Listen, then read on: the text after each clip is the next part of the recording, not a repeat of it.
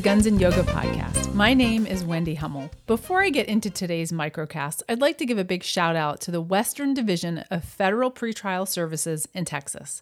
I had the opportunity to speak at their first Teamwork and Wellness Conference a few weeks back, and I had a blast. We discussed preventing and overcoming burnout, chronic inflammation, and practice various tools or hacks to improve focus and downshift our nervous system. We explored the themes of wellness, peer support, teamwork, self leadership, and courage. One of my most favorite parts about speaking at conferences and events are all the side conversations that I get to have with people. Getting to know those who are working the front lines, some near retirement, some just starting out, early morning walks, conversations on breaks, during meals, and throughout the class. It confirms for me even more how much more we are all alike, regardless of where we work, if we're local, state, or federal law enforcement or first responders, if we work in the heart of Texas, New York, or Kansas. Okay, so now on to today's topic. Today I'm going to share round three in my second Mountain Retiree Masterclass series. It's been a few months and I really want to pick back up from where I started. So if you missed the first two, go back and check those out. I talk about the challenges of the life transition of retirement, the importance of addressing a dysregulated nervous system from years of chronic stress, anxiety, and unaddressed trauma, peer support, and more. After retirement in 2019, I've talked about this before, but I struggled. It was really unexpected. I was embarrassed, ashamed of my feelings for quite a while until I found my way out. I discussed this more in a previous episode and the tools and resources that I use to get through it. I now understand how chronic stress, unresolved past trauma, grief, agency betrayal, and my identity as a cop factored into the struggles that I had, and that's why I talk about it, in hopes that maybe someone listening knows that they aren't alone and there is a way out. Several months back, I attended one of my friends' retirements, it seems like retirement ceremonies are always the catalyst for my inspiration as they're filled with emotion, nostalgia, and they really do bring light to the shared experiences, challenges, and impact that the careers have on us. We don't really need to say a word to each other, we just kind of know. We understand each other, and there's a comfort in that. I felt more at home with a group of people that I had than I had in quite some time. A dear friend retired, and because of the special person that he was and the great police officer that he was, both cops and community members, young and old, showed up to celebrate his service and his career. Being in the company of those that I serve with, many of whom I've known since 1998 when I first started my law enforcement career in Wichita, Kansas, but some of them I didn't know. It made me realize how special the people are who do this work and how each and every one deserves a healthy and happy retirement. I've mentioned before that I know many who don't have this experience, and it's important to me to do my part to support cops and any first responder or frontline worker so that they can enjoy their second mountain or retirement. The credo of this podcast is that we are better together. It's really simple, but I really don't know a better way to say it. Being at my friend's retirement confirmed it, and by sharing our experiences, setting egos aside, openly speaking about the things that both inspire and haunt us, we were connected. Most of the side conversations I had with people weren't what I would call surface level. People wanted to talk about real issues health, stress, connection, and support. There were no masks, and it was really refreshing and encouraging. In an earlier episode, I explained that I adopted the name Second Mountain from a book that I had read a while back. The mountain represents our next chapter. For some of us, that's post retirement. We shift our focus from achieving, whether that be a promotion, family, or retirement, to serving. Not that we didn't serve in our careers, but other things become more important less external validation and more self reflection and in some cases, a time to do that internal, deeper work. If we don't retire healthy, our challenges don't just go away, and we still have to face them. Some can feel impossible to overcome if we haven't done the work. To master the mountain, we have to master ourselves. Doing the work means many things, and if you're just beginning as you approach retirement and you feel stuck or lost, Maybe you're managing an illness or poor health, an addiction, damaged relationships. You may consider doing the work. If this ranks true, the good news is is that you get to decide how you want to show up as you scale your second mountain. It's not too late, but it isn't easy. This masterclass is intended to support and serve as a resource and a self-coaching guide. Coaching's all about getting somebody to see their own inner wisdom in achieving their goals and make an impact, whatever that might be. Each one of us is unique, and each one of us requires a different blueprint as we navigate the retirement journey. Sometimes, before we can move forward and we're able to access that innate wisdom, we have to first take a look back, clear out some cobwebs to create space for what comes next. The hero's journey is a framework created by Joseph Campbell. It consists of three stages with several sub stages contained within each.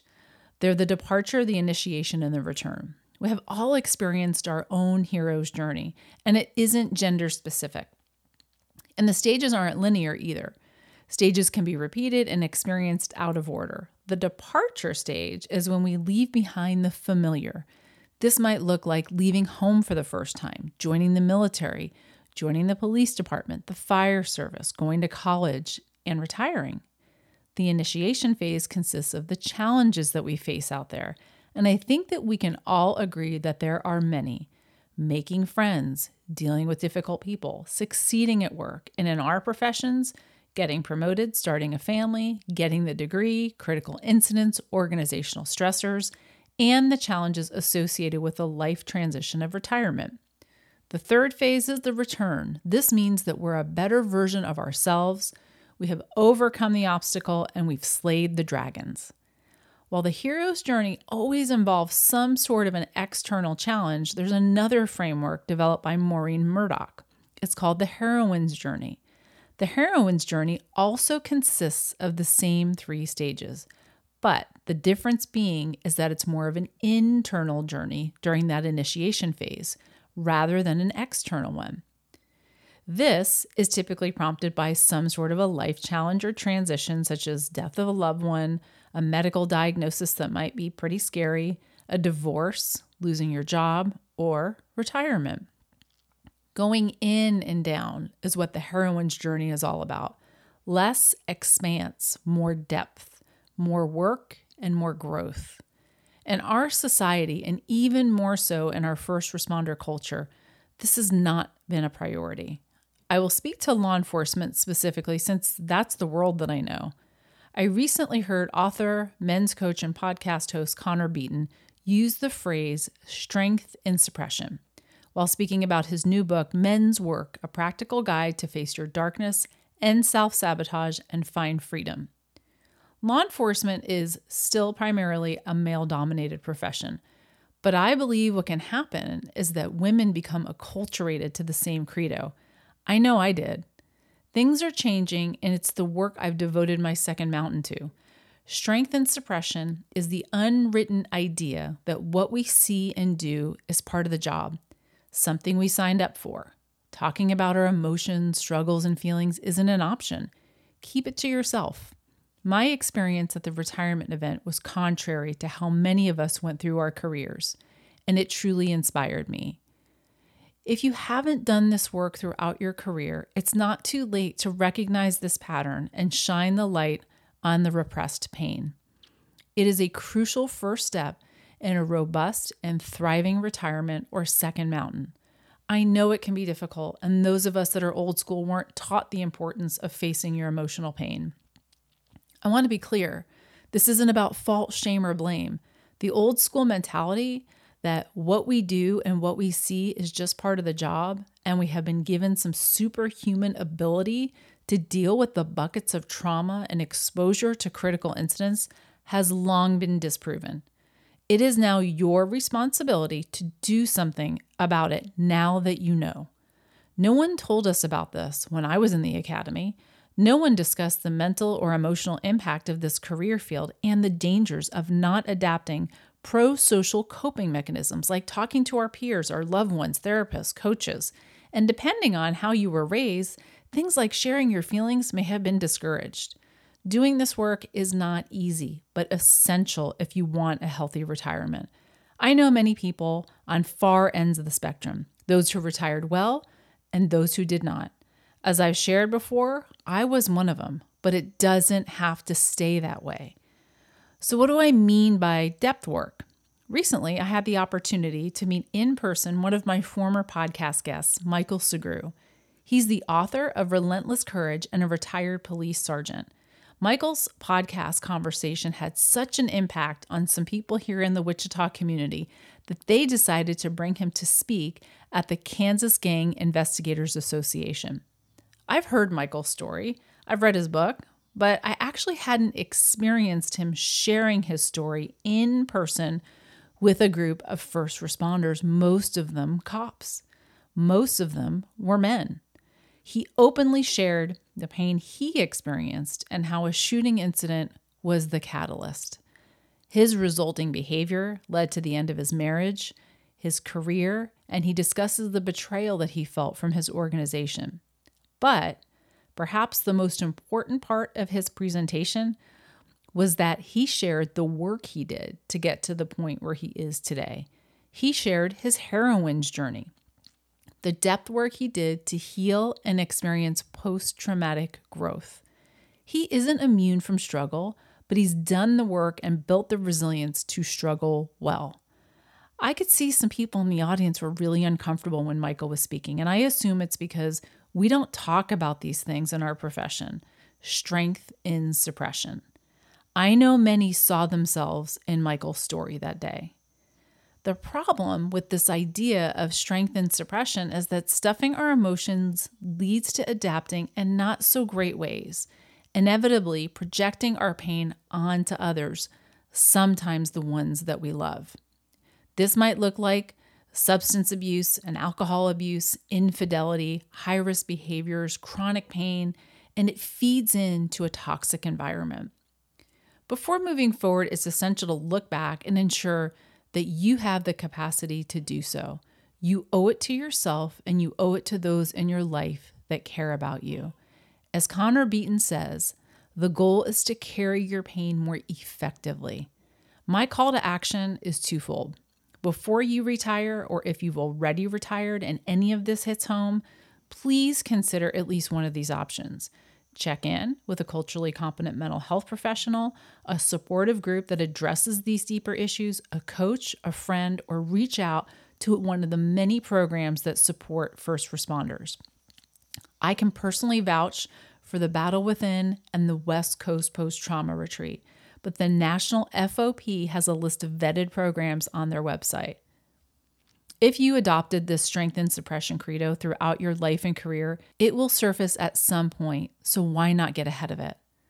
The strength and suppression credo only results in self neglect and can lead to mental health issues, but doing the work, excavating what lies underneath, leads to post traumatic growth, which means new possibilities, deeper relationships, personal strength or resilience, appreciation for life, spiritual change, and the belief that we have agency over creating meaning and purpose in our lives.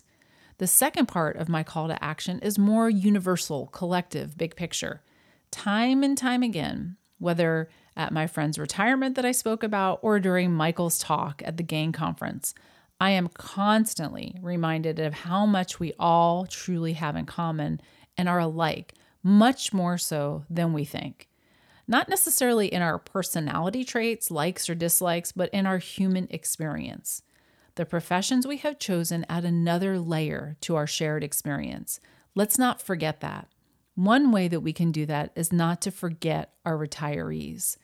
Whether organizationally, such as the peer support team at the sheriff's office where I work, we include retirees, we support retirees, we provide them with resources, and invite them to wellness events. On an individual level, stay in touch with your retired friends, organize regular get togethers, trips, events. As a retiree myself, I can speak to this personally. Just because you don't report to work at your agency anymore doesn't mean that you stop caring about the work that you did or the people that still work there. For me, and most I know, our careers were really special to us, a calling. Many of us still want to contribute. I have talked about finding meaning post retirement, and it may look different than what you did during your first responder career, but that doesn't mean that you have to cut all ties. I think that we really miss the boat when we don't consider retirees for them and for our organization. I have friends with so much knowledge in specialized areas like crime scene leadership, homicide investigations, and managing youth programs, and all of that experience and knowledge walks out the door with them. This can be a disservice both to that person and the agency. Many want to give back, mentor, teach, or volunteer, but are rarely asked. Being a part of something bigger than ourselves in the second mountain. Please remember the retirees. If you found value in this episode, please share, subscribe, like, and write a review. Whether you're a first responder or a family member, if you have questions or need resources with anything related to this topic, please reach out at wendy at bluelineyoga.com. And remember, we are better together.